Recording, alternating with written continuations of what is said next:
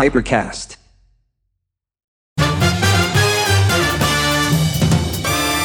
Ciccine ciccine, questa è una puntata speciale perché ciao Cicci live!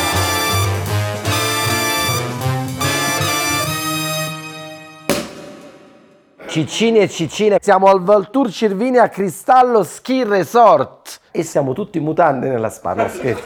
Siamo tutti seduti nei divani di questa lounge, c'è mezza Hypercast più Robby più delle imbucate degli imbucati per questa intervista chiacchierata a Roberto, mio carissimo amico. Come stai Robby? Bene, grazie, sono veramente emozionato e onorato insomma, di essere su Ciao Cicci, insomma, come sai sono un grande fan, ti seguo dal, sin dalla prima puntata, quindi oggi essere qui con te, con voi, insomma sono veramente molto contento. Robby, come ci siamo conosciuti te, prima di parlare dei tuoi trascorsi individuali? Ma io te come ci siamo conosciuti? Ma sempre diciamo in una trasferta di lavoro, diciamo, chiamiamola così, anche se eravamo a San Francisco, eh, in, una, in, una, mega convention dove eravamo entrambi invitati e quindi un, un amico comune eh, ci ha fatto conoscere e da lì insomma è stato veramente amore a prima vista, abbiamo condiviso tutta una serie di passioni, di, diciamo, di interessi comuni e, e, quindi devo dire poi da, da, quel momento in poi non ci siamo più lasciati, insomma, eh. considerando il fatto che io ormai da due anni e mezzo vivo a Roma, quindi questo come dire, ha agevolato moltissimo, quindi avevo bisogno anch'io di uno stimolo per fare sport e chi meglio di Andrea che è veramente un super integralista e quindi devo dire che, che, mi stimola, mi stimola tantissimo, quindi di questo ti devo realmente ringraziare Fi- pubblicamente. Figurati, vi dico solo che io e Roberto siamo conosciuti per proprio essere precisi, in questo volo da Roma a San Francisco, invitati appunto da questo amico comune che lavora per Salesforce, che è una delle società più grandi al mondo di CRM. Vi dico solo che a questo evento aziendale di Salesforce a San Francisco, quando tu dici faccio un evento aziendale, chi cazzo invito a, uh, a suonare? Un attimo, un attimo, i Metallica c'erano. Beh, beh, parliamo di un evento di 160.000 persone, quindi parliamo veramente tutta la città di San Francisco bloccata, dedicata tutta a Salesforce, persino i cani poliziotto con la spilla Salesforce. Che tra l'altro per fortuna non si sono avvicinati a noi. Non si sono avvicinati perché insomma, come sapete, San Francisco... detto, questo, detto questo, la cosa bella è che noi siamo andati con una delegazione di cui io ero un po' la mascotte, perché credo di essere stato con le mie società uno dei primi utilizzatori di, di Salesforce e avevano invitato diciamo dei top imprenditori italiani, tra cui Roberto, poi mi ricordo c'era Brunello Cucinelli. C'era Brunello. Tra l'altro sì. questa cosa bellissima perché Brunello Cucinelli è un grande, quasi un filosofo, però non parla inglese e quindi ha dovuto fare questo keynote speech a questo evento di 160.000 persone, fighissimo, perché lui l'ha fatto in italiano. Gli italiani erano pochi, tra cui io e Roberto, e quindi a schiattarci a risate perché c'era un sacco di cose divertenti la traduzione era così così, gli americani non hanno capito un cazzo, mm. però siamo diventati anche noi amici del grande, del grande cucinario. Poi siamo, sì, come dice Roberto, siamo ritornati qui e da là abbiamo scoperto di avere un sacco di passioni in comune, ma anche e soprattutto una sorta di... cioè, almeno io sono rimasto super affascinato dalla storia di Roberto, mi sono fatto raccontare all'andata nel viaggio. Poi per essere sicuro che fosse vera, gliel'ho richiesta là e poi me la sono fatta pure riraccontare quando è ritornato a Roma e adesso voglio che la sentiate anche voi per una serie di motivi. Primo motivo, uno pensa sempre, sai, eh, grandi gruppi, l'innovazione, eccetera, eccetera, l'Italia all'ultimo posto, le altre nazioni sono molto più avanti e comunque in Italia il nord è al primo posto, tutte le società devono nascere per forza a Milano, nel nord-est, e sti cazzi. Robby, tu di dove sei? Ostuni, Bella. in Puglia, la città bianca, è lì che abbiamo fondato diciamo, la nostra azienda, la Nicolaus. Quanti anni fa? Ma diciamo ormai più di 22-23 anni fa ho acquisito questa piccola agenzia di viaggi. Però prima di questo ti voglio chiedere una cosa, giusto per inquadrare, perché io ti conosco messo, però per tutti quelli che non ti conosco. Tu quanti anni hai? Io ho 50 anni quest'anno. Roberto ha 50 anni, ma, no, ma non mal portati, ben portati. E tra l'altro, a parte essere di Ostuni, però tu che background avevi? Nel senso, che cosa avevi studiato? Come scuola ho fatto ragioneria nell'istituto commerciale, ma subito dopo il diploma ho avuto la fortuna di iniziare subito a lavorare in ambito alberghiero. Quindi sono stato all'estero per sei anni in Corsica, in un grosso villaggio dove ho sempre lavorato al ricevimento sin, sin, dal primo anno per poi diventare dopo il quarto o quinto anno caporicevimento, quindi ho sempre lavorato nel mondo alberghiero. Tra, tra l'altro Robby qua ci sta un paio di storie che poi vediamo dopo se davvero poi voi ti va di raccontare, ma ci sono delle storie che mi hanno fatto letteralmente pisciare dalle risate di quando Roberto ha fatto questa esperienza in Corsica, poi magari ti Sì, chiedo di ci sono raccontarle mille, mille storie assurde. certo, certo. Però la cosa impressionante della storia di Roberto è questa, cioè lui parte, immaginate, da Ostuni, che non è esattamente il centro del mondo, studia ragioneria, tra l'altro lui ha un passato, qua ha glissato, non so perché, però lui è stato cintura nera di judo, giusto? Sì, non ho preso la cintura nera, però ho fatto 12 anni di judo, A eh, sono cintura marrone, ma insomma ho fatto mm, judo a livello agonistico nel gruppo sportivo Fiamme Oro eh, della polizia, quindi l'ho fatto per tanti anni. A livelli, a livelli seri, Sì. e dopodiché che fa? Si lancia in questo settore del turismo. Questo Roberto, poi parleremo anche del, del fratello. E mi ricordo, mi ha raccontato che una delle prime iniziative imprenditoriali vostra, che forse è stato un po' un punto di svolta proprio per Ustuni, pure come, come cittadina, Certo. è stata quella della pizzeria al taglio, eccetera, eccetera. Sì, mio fratello all'epoca ha rilevato un bar, un piccolo bar sulla piazza di Ostuni, abbiamo aperto nel luglio del eh, 94 e abbiamo considerato e messo lì a suonare, avevamo come piano bar eh, gli attuali Blue Vertigo, Morgan e Andy, che sono stati con noi, hanno lavorato lì per un paio d'anni. E devo dire che con questa cosa qui mh, il paese è cambiato completamente perché tutta la vita si svolgeva al mare, quindi la piazza era più che altro come dire, un luogo di ritrovo per le persone un po' più anziane, ma alle 8 di sera c'era il coprifuoco e quindi la gente andava tutta al mare. Mm, abbiamo aperto il bar nel giro di 72 ore, tutto il movimento dei giovani dalla costa si è spostato tutto in piazza d'Ostuni. Immaginate che a un certo punto noi avevamo le transenne per transennare tutta la zona dei posti a sedere e da lì devo dire che è partito un po' il turismo Ostuni, considerate che nei successivi dieci anni hanno aperto 300 nuove attività commerciali, quindi parliamo di bar, di locali, di souvenir, di, di attività di ogni, di ogni tipo, fino dire, a giungere ad oggi che chiaramente la città è una città super turistica. Tra l'altro c'è una- un'altra parentesi importante che per eh, diversi anni mio fratello è stato anche assessore al turismo e in quegli anni, oltre chiaramente ad avere una vision, una programmazione di un certo tipo, ha anche organizzato il Festival Bar, che è stata l'unica tappa del sud Italia e eh, devo dire che quello ha portato veramente un boom ad Ostuni, proprio negli anni in cui c'era Fiorello e la Marcuzzi, quindi è stato boom pazzesco. veramente un boom incredibile. Però per- Sì, diciamo che c'è stato un bel anche vantaggio dal fatto che mio fratello è, da- da- sin dall'inizio è sempre stato un viaggiatore e questo chiaramente ha fatto sì che da ogni viaggio che faceva lui, che comunque è 5 anni più grande di me, eh, ha sempre portato delle novità perché lui comunque eh, ha sempre viaggiato in Europa, è stato diverse volte per diversi mesi negli Stati Uniti. quindi, stato a Los Angeles, eh, no, è stato a? Los Angeles per dove aveva un amico, anche a New York e quindi aveva sempre mille idee, era sempre un vulcano di idee, quindi chiaramente questa cosa qui. Quindi noi rilevamo questo bar, dopo due anni abbiamo aperto il primo pizza al taglio di Ostuni e dopo altri due anni abbiamo aperto un American Bar, eh, immaginate anche lì, eh, parliamo del 2000 più o meno.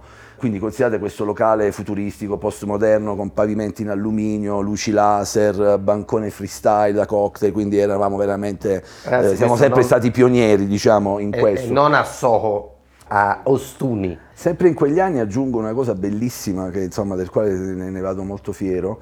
Eh, sempre in quegli anni abbiamo aperto il primo albergo diffuso d'Italia che si chiama il Borgo Albergo, quindi avevamo 25 appartamenti nel centro storico che avevamo pian piano comprato, ristrutturato e quindi abbiamo creato questo primo albergo diffuso, l'abbiamo realizzato circa Pazzesco. 25 anni fa, quindi questa cosa devo dire che Pazzesco. eh, insomma, Siete stati è- antesignani.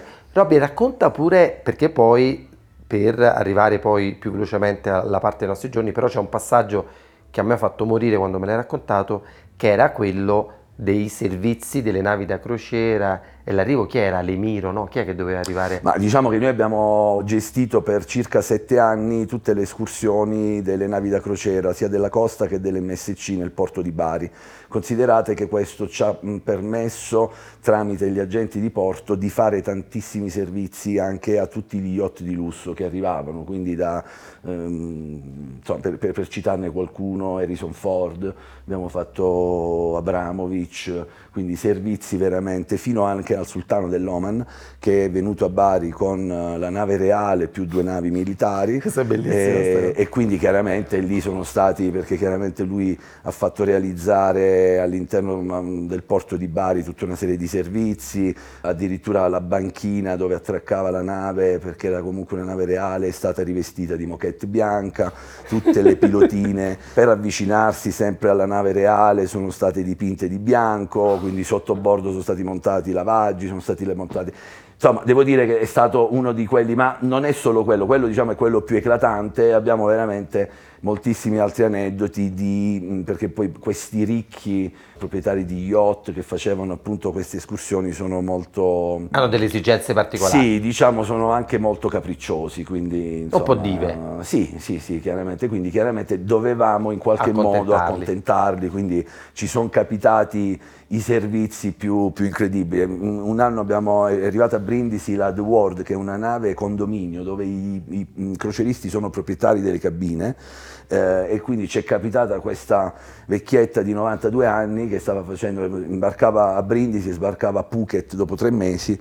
Eh, a 92 anni? A 92 la anni, signora andava a Phuket? Sì. Mm. Eh, vabbè, diciamo che facevano il giro del mondo, quindi questi nuovi concept americani che sono veramente incredibili, con i servizi dalla mongolfiera a tante altre situazioni di un certo tipo. Però diciamo che questo l'abbiamo fatto per diversi anni fino a quando poi abbiamo deciso di mollare tutto e dedicarci al tour operating, quindi abbiamo iniziato con un primo villaggio, perché comunque io Dopo la Corsica ho lavorato per circa 11 anni con un grosso tour operator, nemmeno a farlo apposta, Valdostano, eh, quindi dopo tanti anni siamo Sei ritornato a casa. Aosta. E quindi questo mi ha permesso insomma, di entrare a gamba tesa nel mondo del, del, tour. Proprio del tour operating e quindi questo poi da lì abbiamo iniziato con la prima struttura, con le prime camere in voto per pieno, eh, poi il primo villaggio, insomma oggi abbiamo circa 40 villaggi di cui ne abbiamo 3 di proprietà, ne gestiamo abbiamo 7 direttamente, ne abbiamo 40 affiliati per circa 4.000 camere. Come molti sapranno Valtur, il primo villaggio è nato ad Ostuni, quindi noi l'abbiamo sempre dire, avuto a casa e ci siamo sempre ispirati fino a quando nel luglio del 2018 abbiamo partecipato a una gara e abbiamo acquisito il brand Valtur. E qua, e qua si apre la cosa che è anche il motivo per cui ci tenevo tantissimo che tu venissi, visto che siamo amici, a raccontare la tua storia a Ciacicci, perché? Perché la tua storia per tanti versi secondo me può aiutare moltissimi ciccini e ciccine che ascoltano Cio Cicci, che magari hanno idee imprenditoriali e via dicendo, ma soprattutto è figa perché per certi versi è l'opposto della mia. Nel senso che io sono un mega fan del focalizzarsi, fare solo una cosa, concentrarsi solo su quella cosa, e invece tu, la tua storia e quella di tuo fratello racconta un progetto un po' diverso, cioè una prima parte della vita in cui avete sperimentato in tante cose, no?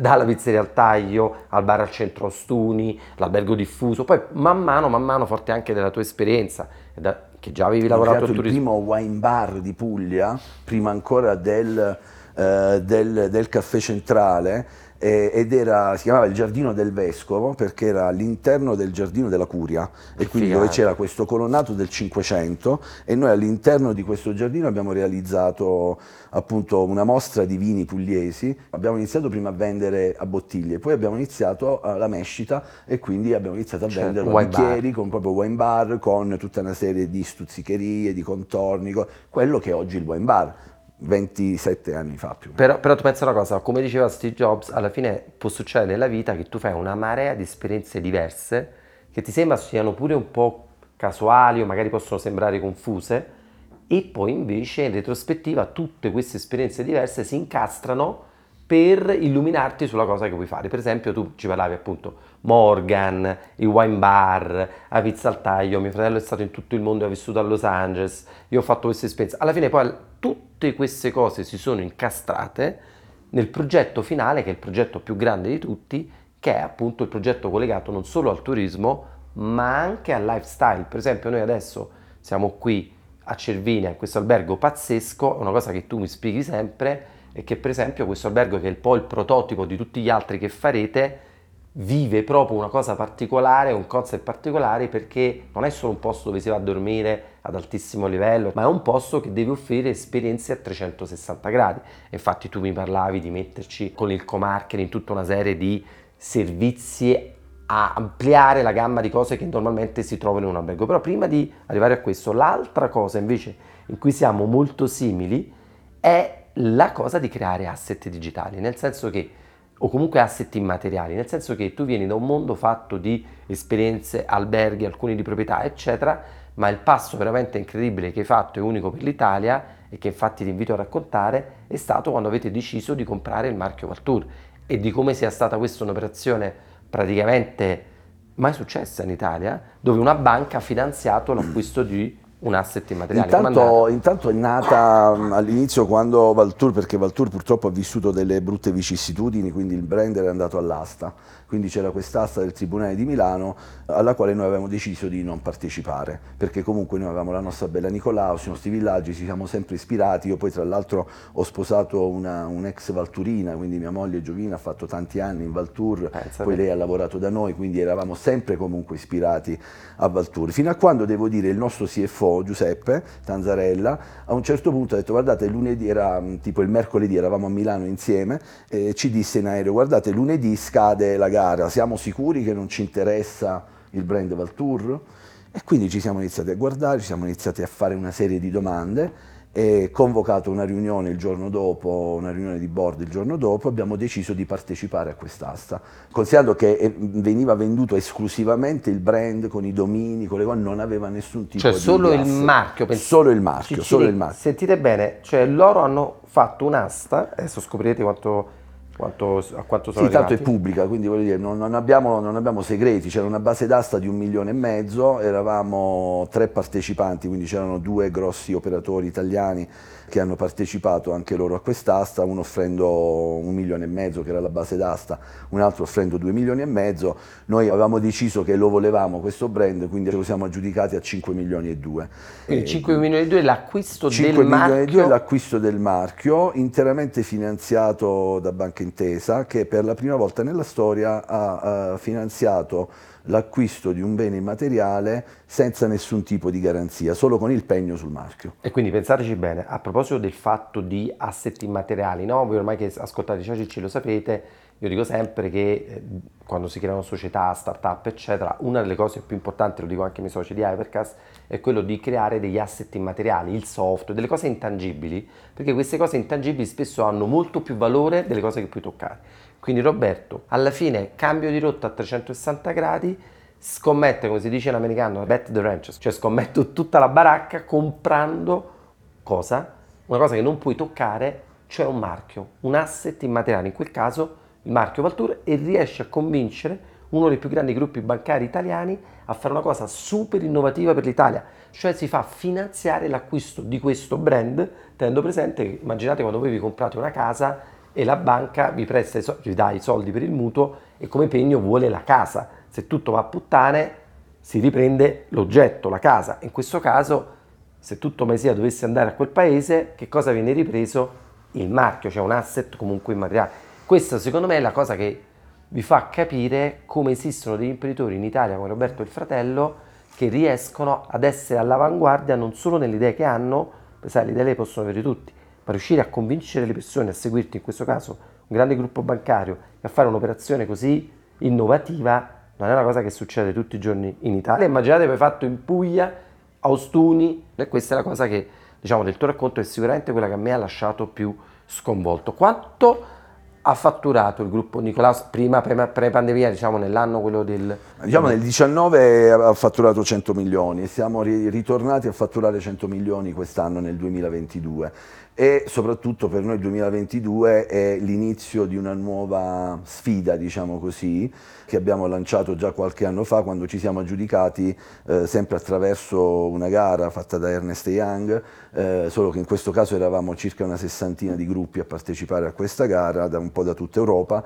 per l'aggiudicazione appunto dell'Hotel Cristallo di Cervinia, ex Club Med per vent'anni e oggi siamo qui, abbiamo inaugurato il, una settimana fa. Grande! e siamo veramente contenti e abbiamo finalmente realizzato quello che era il nostro pensiero e quindi oggi possiamo toccare con mano realmente quella che noi consideriamo il nuovo lifestyle italiano, quindi Valtour che mh, oggi si declina in tre brand diversi, quindi abbiamo il Valtour Resort, quindi i classici villaggi con 40 animatori, 300 camere che noi abbiamo in Calabria, in Sardegna, in Sicilia, in Puglia l'Italian Lifestyle appunto dove il primo prototipo è proprio questo di Cervinia dove come potete vedere insomma abbiamo 230 camere, piscina olimpiosa. Scusa ti interrompo perché voglio dire che me ne hai parlato per tantissimo tempo ma adesso che sono qua e sto facendo adesso questa puntata di Ciacicci dalla lounge dell'albergo su me supera di gran lunga quello che tu mi raccontavi anche perché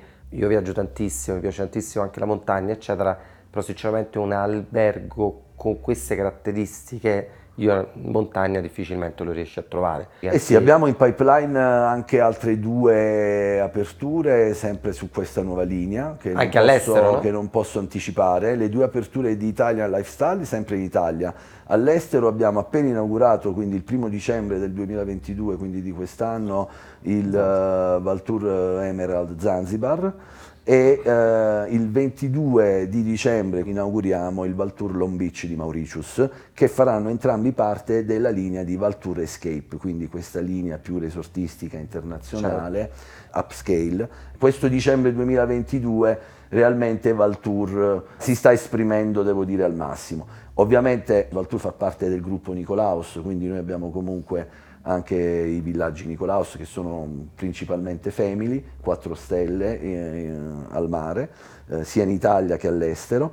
E poi abbiamo il brand Raro che è un nostro brand tailor made eh, del luxury e quindi che ha eh, appunto questa costola che è Raro Villas, quindi queste ville di lusso principalmente in Puglia. Robby, una cosa che ti volevo chiedere che secondo me per finire questa puntata alla grande può aiutare moltissimo chi ci segue perché ovviamente tu sei il primo ascoltatore di Ciao Cicci lo sai, però la maggior parte dei ciccini e le ciccine che ci ascoltano sono anche persone che ascoltano per essere aiutate perché magari hanno un'idea imprenditoriale, vogliono fare un loro progetto, si sono rotti il cazzo di lavorare per qualcuno e si vogliono mettere in proprio, eccetera, eccetera. E secondo me tu sei la persona perfetta per dargli un paio di consigli. Il primo, tu hai un co-founder che è tuo fratello e il 90% delle società di successo, almeno di startup di successo, vivono questa cosa del co-founder, no? di essere in due, magari anche in tre per portare avanti una, una società.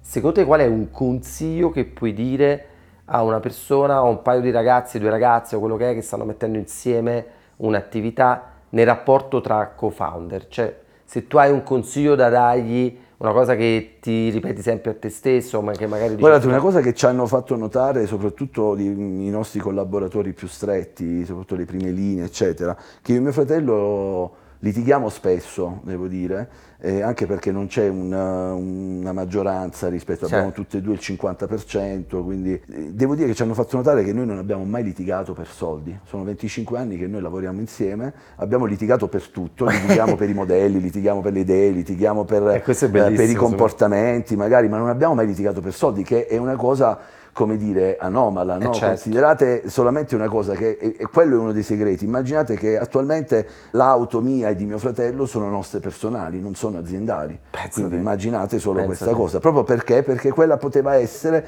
uno dei motivi di scazzo no? tra i due certo. fratelli, perché io voglio la Ferrari, io voglio la Lamborghini, voglio... no, tu vuoi la Ferrari, te la compri, quando vai in missione per l'azienda, l'azienda ti rimborserà la benzina della Ferrari, ma eh, come dire, per, proprio per cercare di certo, evitare, di evitare attriti, attriti e di evitare, perché noi siamo fratelli, quindi per carità certo. di Dio, però di base eh, devo dire che insomma, certo, questo è uno, dei, è uno, dei, segreti. E sicuramente guardate l'altra cosa che io ho lavorato tanto nella vita, sia io che mio fratello abbiamo veramente lavorato tanto, siamo stati stacanovisti, abbiamo lavorato quando gli altri si divertivano, noi comunque lavoravamo ma perché fondamentalmente il lavoro che abbiamo fatto è sempre un lavoro che ci è piaciuto, siamo partiti dal fatto che ci piaceva viaggiare e quindi abbiamo iniziato un po' nel turismo proprio per perché questo. Perché vi piaceva no? viaggiare. Quindi chiaramente... E secondo te se dovessimo chiudere dando un consiglio a qualcuno che ci sta ascoltando e che è in procinto di lanciare, sai spesso nei podcast americani fanno questa cosa, cioè dicono se potessi mettere un messaggio su un cartellone pubblicitario che tutto il mondo vede che può essere una frase, una parola, una qualsiasi cosa che ti viene in mente, ma anche semplicemente un consiglio che ti senti di dare visto questa esperienza incredibile, cioè tu perché l'hai vissuta, però pensa chi la sta ascoltando, dalla pizza al taglio, brand da 100 milioni di fatturato in cosa? Nel turismo in tutto il mondo, tu poi parli di apertura di Mauritius, Zanzibar, di questi vent'anni, alla fine che ti è rimasto che dici? Magari anche una cosa che hai sbagliato, Guarda, un errore che io, hai fatto. io la cosa che posso dirti, noi abbiamo sempre lavorato, come dire, seriamente, senza dare pacchi a nessuno, con noi hanno lavorato centinaia Allora- di persone che ancora oggi eh, sono nostre amiche. Sono Allora, good karma amiche. si può sintetizzare Quindi- col principio del good karma, cioè di non inculare nessuno fondamentalmente. Robby, e questo secondo me è il momento giusto per lanciare quello con cui stiamo lavorando anche per Hypercast, e cioè il podcast di Valtour. Non ricordo bene dove, ma da qualche parte ho letto che la neve ha la capacità di assorbire le vibrazioni delle onde sonore, di ridurre i rimbalzi. E in effetti il suono dei miei passi ora è dolce, rilassante, niente a che vedere rispetto alla compattezza dei miei passi sul pavimento di casa o al rimbalzo sul cemento dei marciapiedi di Milano. Adoro questo suono, o forse dovrei dire non suono. Qualsiasi cosa sia, io lo trovo terapeutico. Mi fa stare bene, è rilassante. Sembrano coccole. Il programma di oggi inizia con un tour in elicottero. Non vedo l'ora.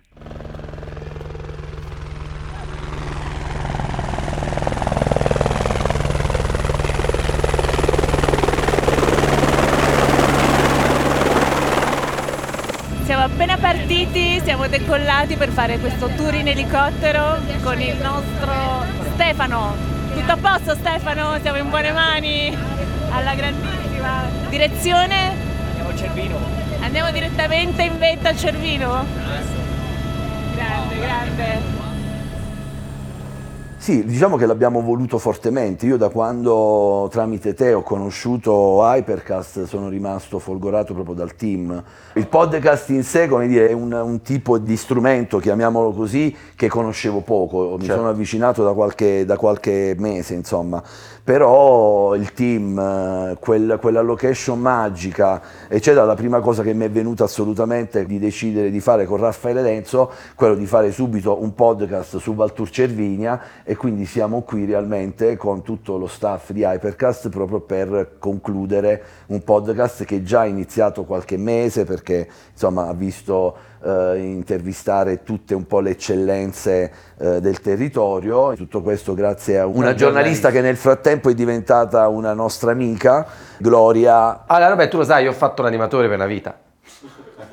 E sai che sono in pensione, giusto? Eh certo. Allora, annuncio ufficialmente che esco dalla pensione se Roberto mi ficca nel team animazione di un villaggio una città. Magari, e il regalo per il primo ciccino ciccina che ci scrive qual è stata la prima attività imprenditoriale di Roberto e questo excursus viene a fare l'animatore con me. Grande, dai. eh. Dai,